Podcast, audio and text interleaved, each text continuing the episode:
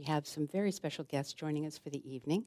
They are Elizabeth Oakes, the director of the University of Iowa String Quartet Residency Program here in the School of Music. Nice to have you here, Beth. It's great to be here, Joan. Yeah, thank you. And members of the Elias String Quartet, uh, all the way from Great Britain and various parts of, of the world. And uh, I'd like to introduce them. Uh, first violinist is Sarah Bitlloch. The second violinist is Donald Grant. And the violist is Simona van der Giessen. And the cellist is Marie Bitlloch. So they are here at the University of Iowa for a week-long residency that was sponsored by the String Quartet program and also by Hancher Auditorium. Uh, the quartet will be performing at Hancher on March 6th, and uh, you can go to the Hancher website to find all details about that. And the String Quartet residency program has a lot of things happening. Some have already happened, and some still lie ahead, and we can talk about that in, in just a moment with Beth. Um, you and I had a conversation, Beth, a few months ago, and we were thinking of a potential theme. I knew the quartet was coming, and you said, You know, I'm kind of interested in this whole notion of translating music. And when I asked you to explain what you really uh, meant by that, I thought it was really intriguing. So, can you explain it to everybody listening? Sure. Well, what I was talking about with Joan was an experience I had. This was a number of years ago um, in my quartet, the Maia Quartet, um, and we had this great opportunity to teach outside of Beijing. It was actually right before the Olympics was going to be there, and it was really incredible. And it was my first trip there, and um, and I spoke absolutely no Mandarin, and the students with whom I was working um, spoke certainly more English than I spoke Mandarin. I, I got up to being able to count to um, four, which I could get through any piece that was in four, uh, help with that. But um, so really, we found ourselves communicating mostly through music, and these were extraordinarily talented students. And I had one group come in th- to play the Dvorak American Quartet for me, and I as they started, I, I was really struck because there was something about it to me in terms of the way they were playing that, that sounded Chinese to me. I couldn't put a, my finger on it. I just thought it, it sort of belied a, a, Chinese or Mandarin accent to me. And I, I was about to think about my feedback, and then I thought, well, what does that make my approach? Does my approach have an American accent? You know, mm-hmm. and I, it just really started making me question a lot of things and and what things that we bring to the music that are not necessarily written into the music but are kind of a part of our cultural perspective. And so and then i was also thinking because it was the dvorak american i'm like well he wrote it when he was in america and he actually wrote it when he was in iowa. And what are the expectations with that? So it was this conundrum that kind of had me spinning for a while so I sat with it and hopefully said some things that were helpful to the students. But it, it kind of never left me. And then um, recently I read a book by um, Dr. Damani Phillips, who's on the jazz faculty here at the University of Iowa. And it's titled, What is This Thing Called Soul? And it's conversations um, about jazz education and black culture. And he sort of describes some similar issues that he sees in um, higher education when you pull jazz out of the communities from which it came from and put it into basically what is a different culture and a culture that was really um, created to especially teach classical music. And it started to really resonate with me and some of the, the issues and, and um, things that I was observing. So I became more and more interested in the idea of having um, groups from Europe come to, to work with our students. And, and it is one regret in my own training that I never studied in Europe. And I regret it even more now after sort of thinking about this, this stuff. And so um, I was so delighted to be able to partner with Hancher Auditorium on this and to have the Elias be willing to spend um, little over a week of their precious days in the mm-hmm. States. That's a big thing to ask for a group that's traveling internationally to spend this time with us, and also for international programs for being such an obvious and willing partner to mm. explore these things. Well, yeah, of course, it's a complete pleasure for us, and and I, I, do find this topic so intriguing. As we were working with members of the quartet and planning the evening's mm. program, do you have any thoughts about this whole notion of translating music? I think it's a it's a very interesting thing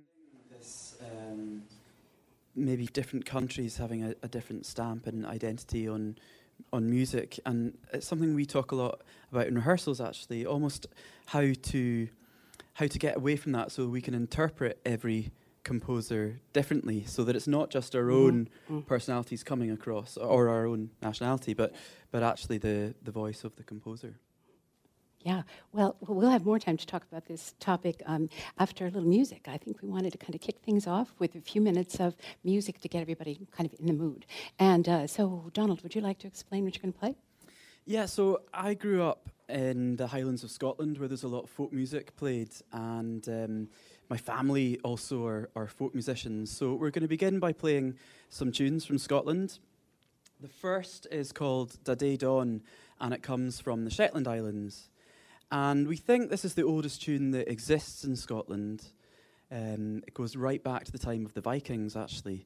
And um, nowadays it's traditionally played on New Year's morning when the fiddle player in their community would go around this, uh, go around playing this tune to wake everyone up. Um, has anyone been to Shetland? No. Yeah. so I've been a couple of times, and um, it's it's an amazing island. You know, it's it's quite far north of uh, Scotland. It's basically between Scotland and Scandinavia. And uh, it's a very bleak island because it gets battered by the wind. So there's hardly a tree that exists on, on Shetland. And um, I've only been in summer, but it was pretty bleak then.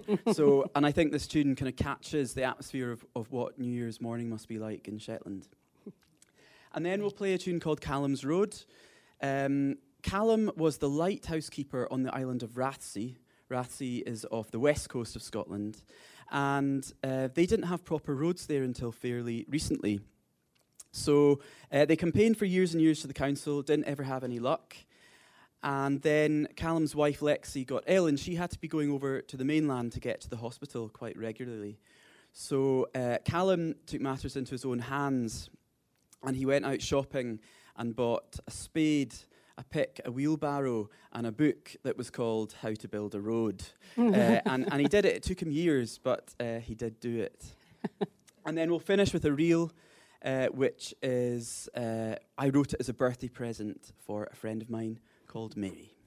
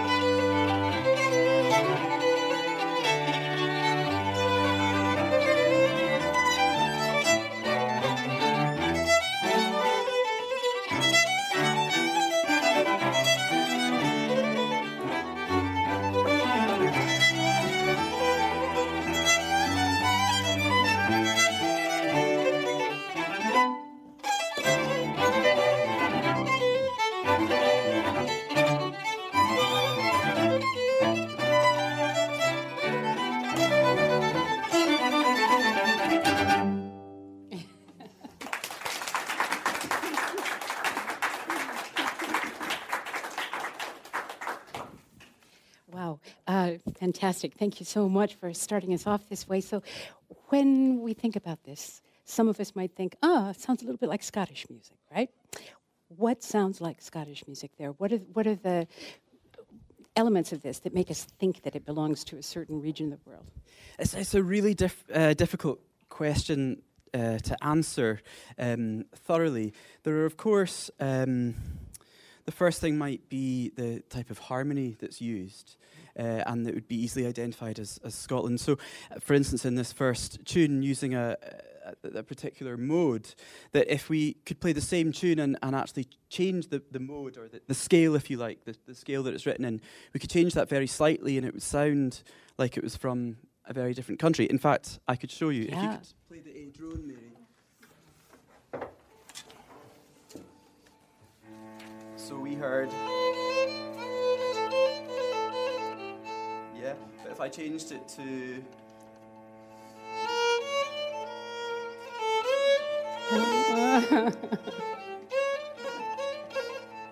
yeah? We're, Yeah. we're, we're Yeah. hundreds of miles away. Yeah. Thousands. Thousands. so, but actually, they were exactly the same notes, actually, just put into a different scale. yeah, yeah, yeah, yeah. And then to go on to go on from there, um, there's the ornamentation that, that you use. So that in the left hand, um, you, there's various kind of trills and ornaments that are that are particular to Scotland, and and not only that, but I'm from the west coast of Scotland, and there's some ornaments that I I use that someone on the east coast of Scotland wouldn't use, uh, and the, exactly the same thing goes for the technique in the bow. Uh, there's various, whether you use an up or a down bow, that would change on, on depending on you know which country you're from. I mean, obviously Irish and Scottish music are very closely related. In fact, we have some of the same tunes and some of the same same stories and legends in our songs, um, and it's a very subtle difference in how they're played that Yeah. that makes it identifiable. Um, and then there's just one last thing, which is this thing that we just can't explain. there's a certain magic that, that to, for a certain nationality, you know, language affects all music. We, we talk a lot about that, you know, in, in, in all the music we play, the language of a country, the, the landscape of a country. Um, lots of people come up to me afterwards and say, oh, I saw the hills of Scotland or I felt the, the winter. And it's true. And, and somehow um, that comes across in music. And, and we don't quite know why. Yeah, yeah. I, I know, I totally agree with that, and I, I love that aspect, this sort of kind of magical thing that's hard to, to um, identify. As you were describing these things, I was thinking like it's it is like language, and I know for myself, there was a point where I was like, well, you know, music is universal, but it's actually very culturally located. You know, it's it's it's something that we can all respond to, and we don't necessarily need to be knowledgeable of to appreciate music from a different culture, but it is located in a culture and is evocative of a culture. And so these things that you're talking about, like they they belie, you know, where it's from, but in a sense, you don't have to be knowledgeable to be transported there, right? It's it's we we. Um, you take us there whether we understand exactly what we're hearing or not, and it's an it's an incredible thing, I think. But, but so as a musician prepares uh, a piece of music that is from a very different culture, um, do you feel that there's, there's a need to sort of research the composer, research the land this, this music came from, you know, get sort of a, a broader kind of cultural and maybe uh, generational or, or, you know, uh, go to whatever century it comes from and, and kind of think about it in a different set of terms than you might a piece that was just written last week? Uh, yes, the answer is yes. um, and I think, I think nowadays it's getting easier and easier to, you know, get information um, with the internet and everything.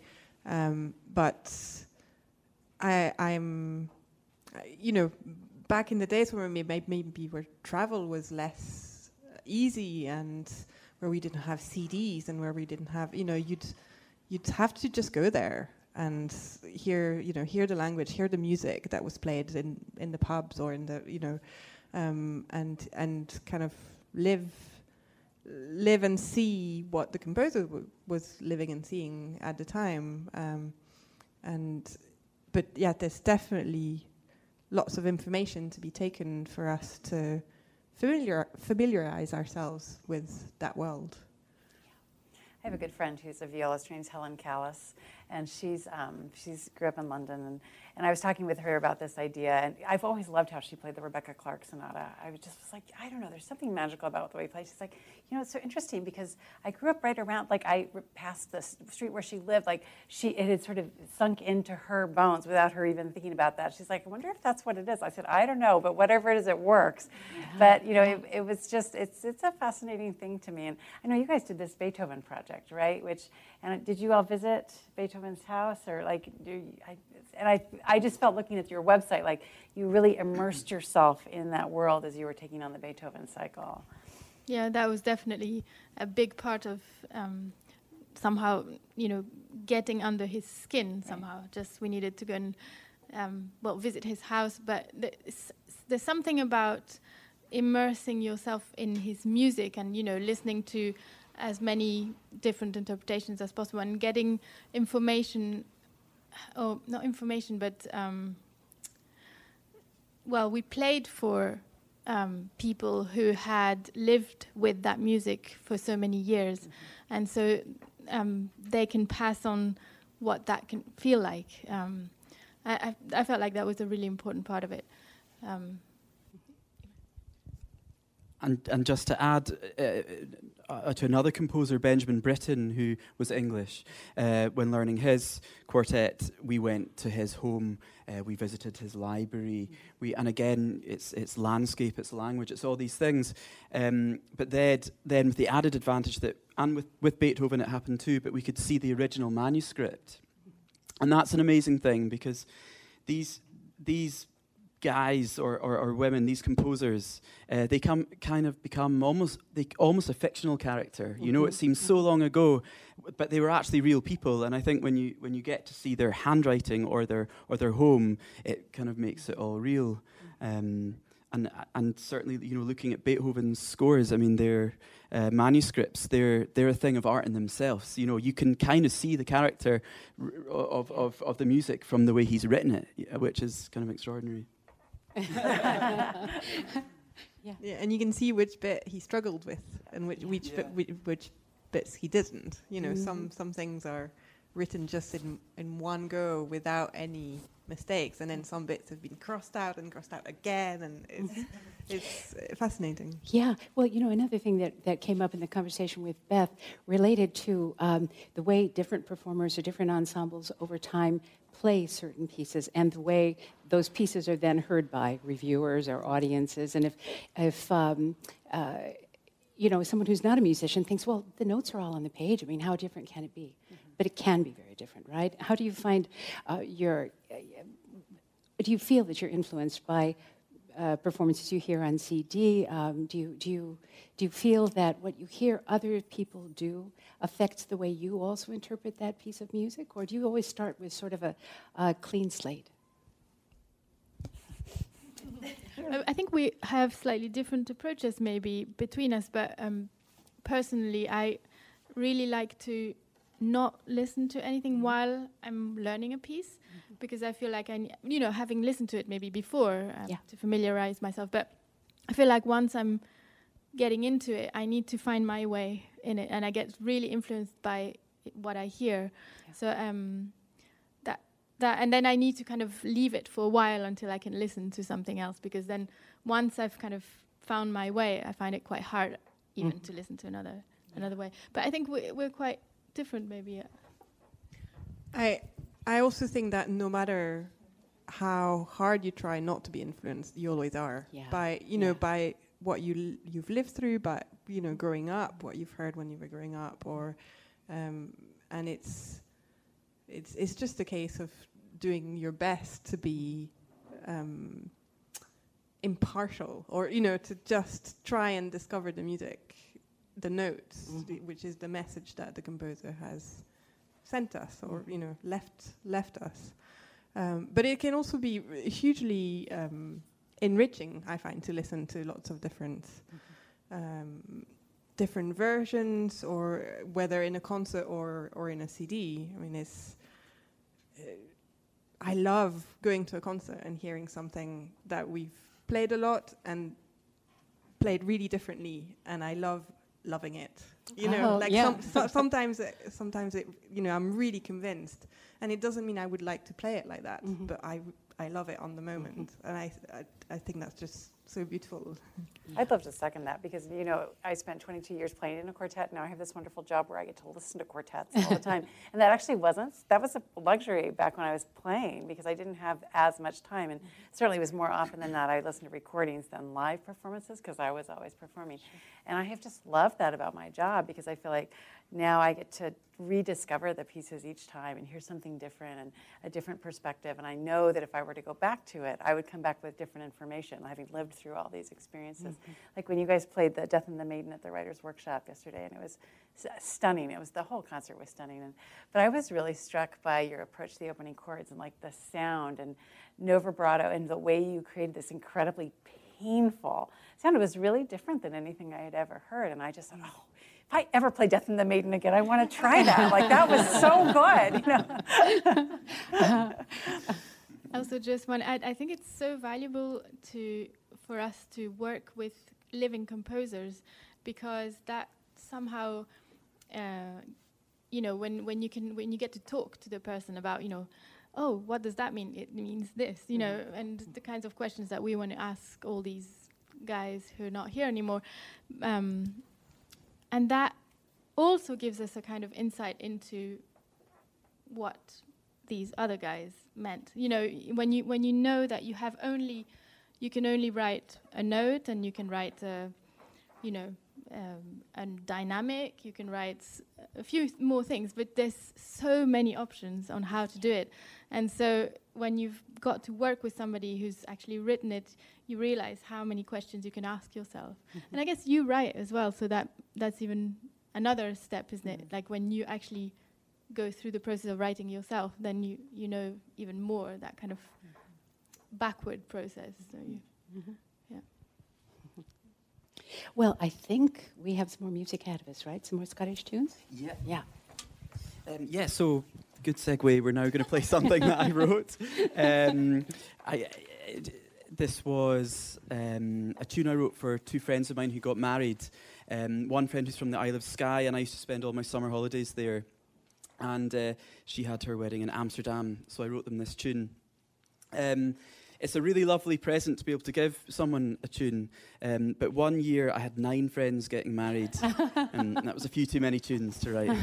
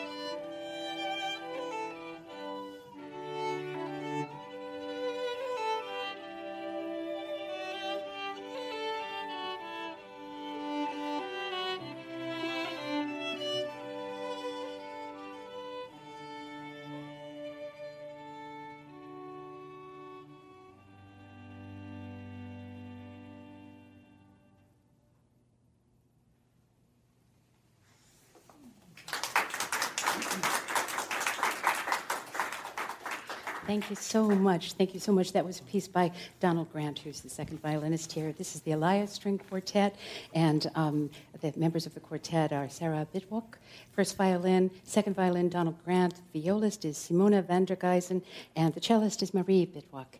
And uh, this is WorldCanvass. Uh, this is the end of the first segment. Uh, come back for the second segment, please. Um, all of these programs are available on iTunes, on Public Radio Exchange, and the International Programs website. So for UI International Programs, that's the end of this segment, and we'll see you soon. Hello, and thanks for joining us for Translating Music, the second portion of tonight's program on WorldCanvass. Uh, I'm Joan Kjaer from the University of Iowa International Programs, and we're coming to you from Merge in downtown Iowa City. Uh, in the first segment of our program, we had a focus on nationality in music, and that took us on a very interesting journey through Scotland. Uh, in this hour, we're going to spend time discussing storytelling through music with a stirring piece by Czech composer Leos Janáček as the cornerstone of the discussion. And the best part is that we'll hear a live performance of this piece, Intimate Letters, played by our special guest, the Elias Quartet. Uh, first violinist is Sarah Bitlloch. And second violinist is Donald Grant. Hi. And the uh, violist is Simona van der Giessen. Thank you.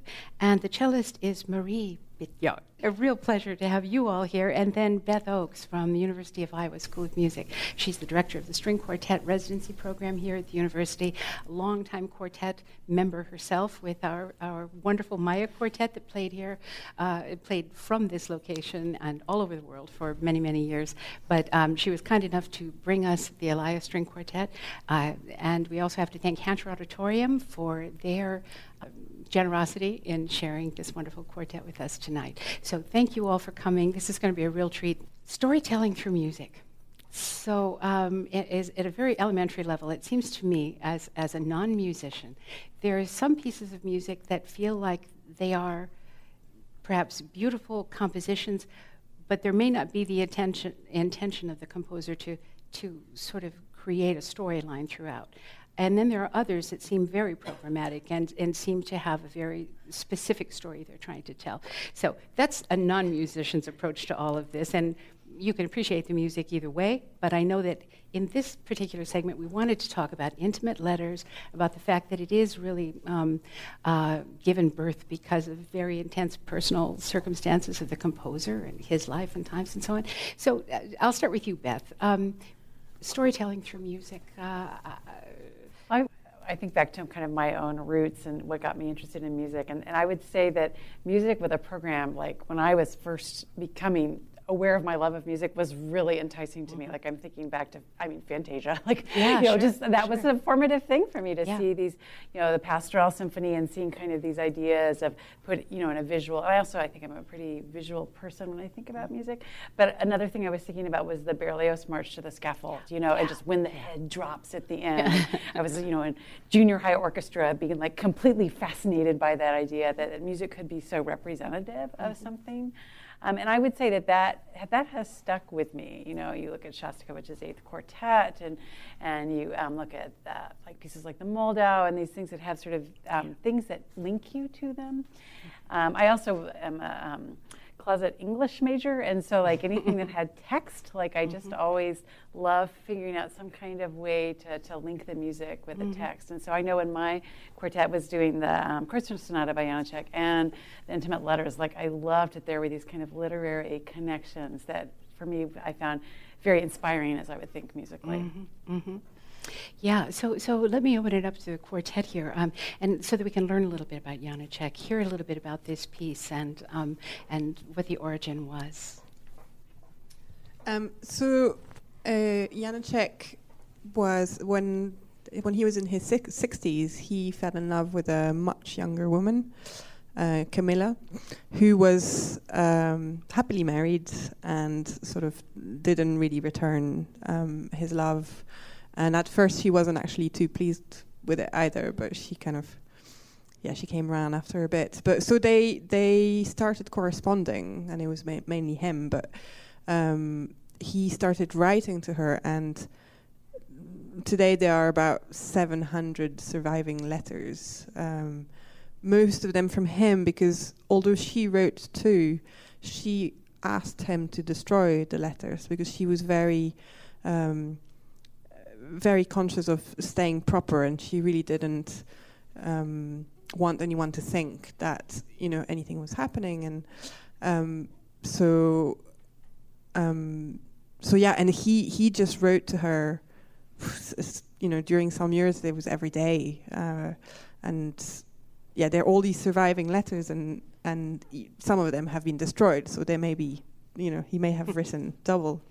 Anyway, um, he so he fell in love with her, and he basically this piece, intimate letters, is all about her and you know where they met and what he felt when they met. And um, i think he wrote her in quite a lot of his pieces in his operas um, but but this is explicitly um, kind of their story.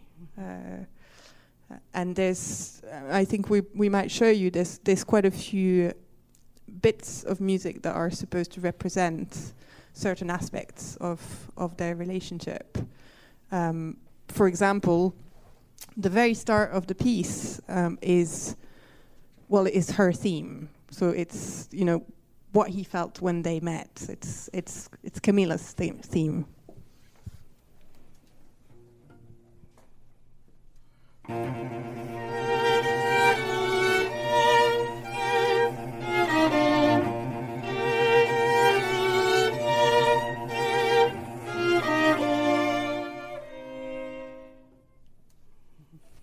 So this is the, the, the love theme. Um, and then straight away we go into uh, sort of eight bars, which are really strange. And apparently this is how she took his breath away.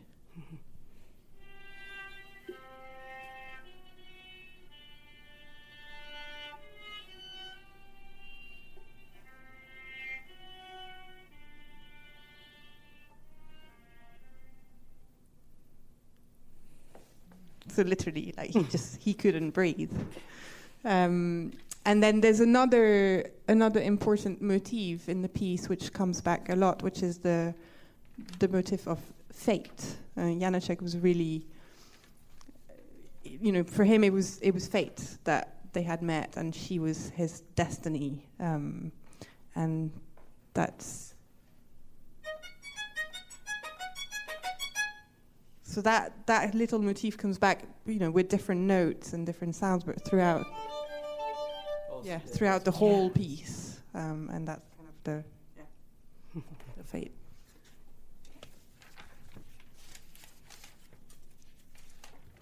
And then, I mean, the the piece is filled with you know references. Um, we just thought we'd pick a couple. The the next one is in the uh, in the slow movement the slow movement is about his fantasy that she is having a child. Um, yeah. His, Sorry. His well, his child. Yeah. Uh, funny enough, in the letters he doesn't ex- explicitly say his child, but but it's um, yeah. Basically, in a lot of the letters there is, uh, and actually indeed in the in the piece in the last movement there is Janáček sort of convincing himself that they are together and they are married and they are you know he kind of he was living in in his dreams really. Um, so and in this piece there is a lot of kind of his wishes and his desires um, so this is the lullaby that is written for their potential child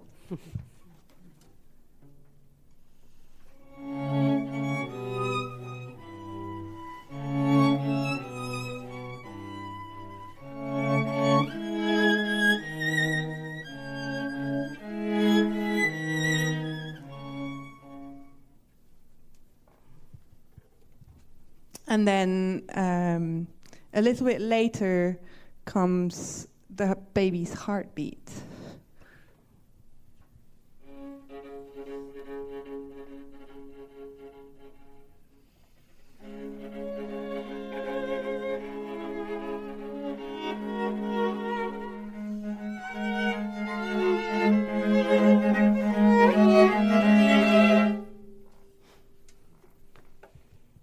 And just one last one. Um, we actually have childbirth in this movement.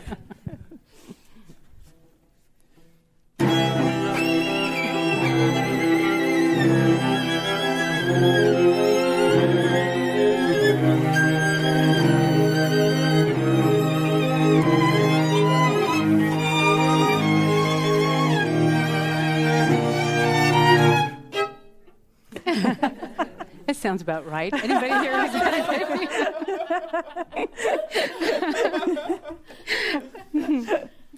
So these are just a few examples of the things that, you know, how how someone can put their story into music and Mm-hmm. kind of, yeah, image imagery in the music Mhm. is really.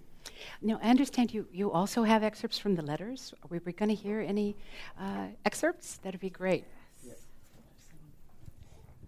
Just one thing as, as Mary gets ready, one thing I'd love to, to add about the storytelling thing is that I find it fascinating how, how all of us in this room could hear a piece or this piece and make up our own very different story to go along. So it's not necessarily about something very specific. It's and that's that's kind of the b- the beauty Mhm, of it all that it will mean something. We'll all take something very different away from this piece, and it's something I use a lot with students. And it's amazing to hear what what stories students come mm-hmm. come up with Yeah. for a piece that they're playing. It's Yeah. really really fascinating.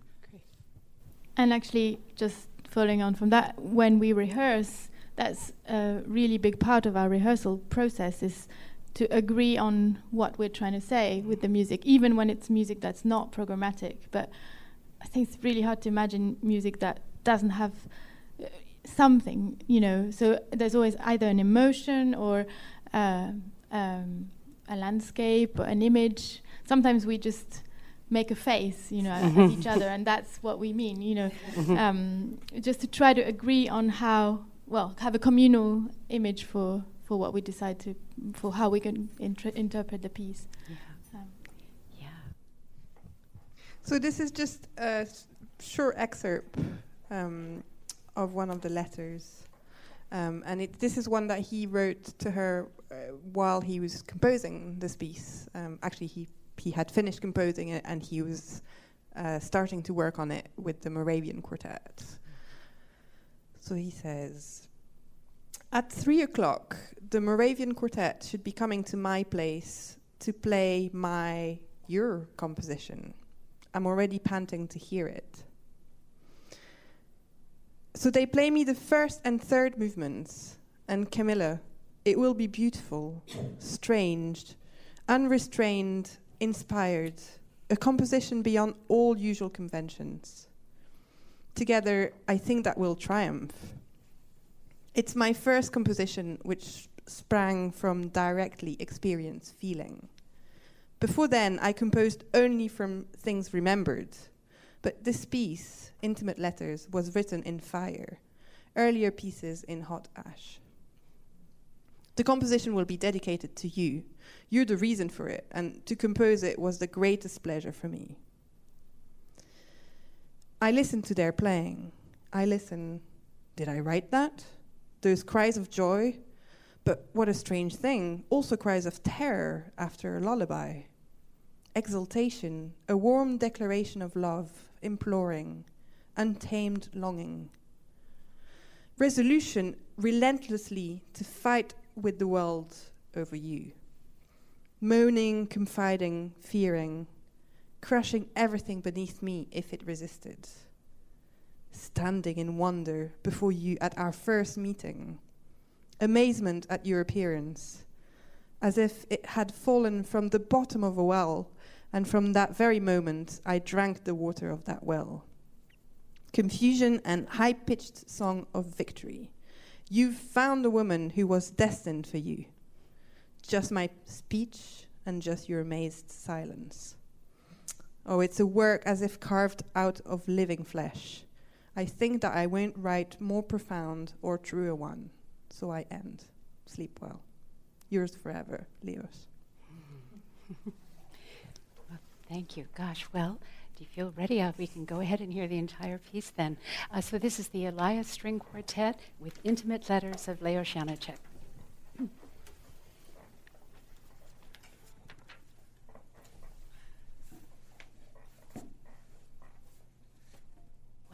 Wow, Wow, wow. uh, so, uh, for anybody who joined us uh, midway there, um, this is the Elias String Quartet, um, a young quartet, but you've played together for many years. Tell us a little bit about the about the story of the quartet and how long, at least most of you, have been together. Oh, you weren't. yeah, okay, so we were formed originally uh, 19 years ago at the Royal Northern College of Music in Manchester, and it was myself and Marie the cellist, and we were put into a group, um, and that combination lasted kind of unusually for students. It lasted for a long time, for four years. At which point we decided we really wanted to be a professional quartet and try and make a go of it. So then we got a new viola player at that point, and a year after that, we uh, our first viol- violinist left, and so seemed a good idea to ask Marie's sister Sarah to come and join us. So yeah. um, I think that's been 14 or 15 years ago. Wow. And um, we're very, very fortunate to have Simona with us. Our, our viola player currently is, has an injury to his arm, and so Simona has been joining us for the past few months. Um, which has been fantastic. Yeah, yeah, yeah. Uh, as, as a performing ensemble, a quartet requires a lot of uh, mutual understanding and finesse and uh, whatever else. One sometimes hears about quartets that sort of shatter over time. Mm-hmm. Um, it, how do you all manage the, the intensity of, of uh, this kind of life? uh, we don't shout very much, but we do disagree and we do argue. Um, we were talking about this the other day. The, the quartet is often um, referred to as a four-way mar- marriage. Um, yeah. You know, we basically we we work together, we plan our business together, we travel together, we sleep in the same hotels. We, you know, just you name it, we do it. we do it together, and um, so it's uh, important to have, I think, to have some uh, space outside of uh, outside of quartet. Um, there was a time when when we were really working full time and really hard, where where we would actually choose to, for example, if we had a free evening, to have dinner separately, mm-hmm. um, each on our own, uh, rather than together, just just for you know the personal space. But it's also um, just incredible to go through that with you know with three other people and to to um, to dig dig so deep in uh, together, you know, in in in the music, but also in the re the relationship that we create uh, between us. Mm. Sorry, I'm not not sure I'm making myself mm -hmm. understood, but uh, it's um, it's kind of a lifelong search yeah. together. Yeah. No, it's terrific. And, and Beth, as you uh, teach your students in the string quartet program here, um, how do you prepare them for the kind of of, of uh, intensity they'll be facing? Well, you know, I, I think, um, I mean, one of the things I just love is having them come here. That the, these groups play. You know, as you were talking about this, like that kind of intimacy, and I just loved having that seat right next to them. I'm like, oh, yeah. you know, there's something being so up close to that incredibly powerful experience. The only way you can do that is really time. I mean, spending that time digging that deeply together for so many years, and and that's what we have the privilege of being a part of and kind of witnessing, and that's what to me makes it so spectacular. So I know for my students that just coming to the concerts makes a huge impression on them in terms of understanding. There are things that we talk about, but there's nothing like hearing it mm-hmm. live, um, hearing it in performance.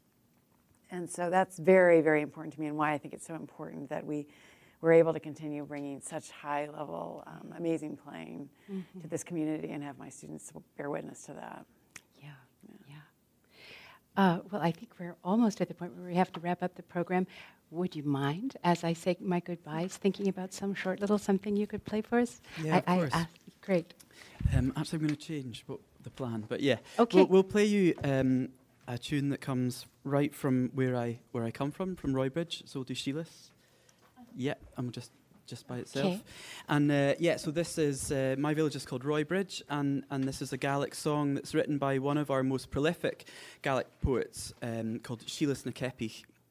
And um, this was a song that was written at the time of, time of the Jacobite rebellion, mm. and she wrote it to encourage the men to go out and fight. Um, and she says in the words that if, if the men go out to, to fight with Bonnie Prince Charlie, then she'll sleep with them all. okay, so just before you play, I'll say my goodbyes. Uh, thank you to everyone who came uh, to this uh, live event tonight, and those of you who are watching on uh, Facebook. Um, this has been a real pleasure, and you've been listening to the Elias String Quartet. Beth Oakes of the University of Iowa School of Music has been with us as well. Um, uh, please remember that if you're interested in going to the Hancher uh, Auditorium concert featuring the Elias String Quartet, it's on March 6th, and do go if you can. Also, there are many other residency opportunities to catch while they're here, and you can go to uisqrp.wordpress.com slash Elias if you'd like to find out about those residency events. Um, I invite you to join us here in the uh, uh, in Merge and for the live events as they come along. Um, upcoming programs are listed on the International Programs website, and all of our programs are available on iTunes, the Public Radio Exchange, and the International Programs website. Our next program is April 25th in this room, and I hope you can join us for that. It's called Air, Land, and Sea What's Next? It's a focus on climate and the environment. So, once again, the Elias String Quartet, thank you.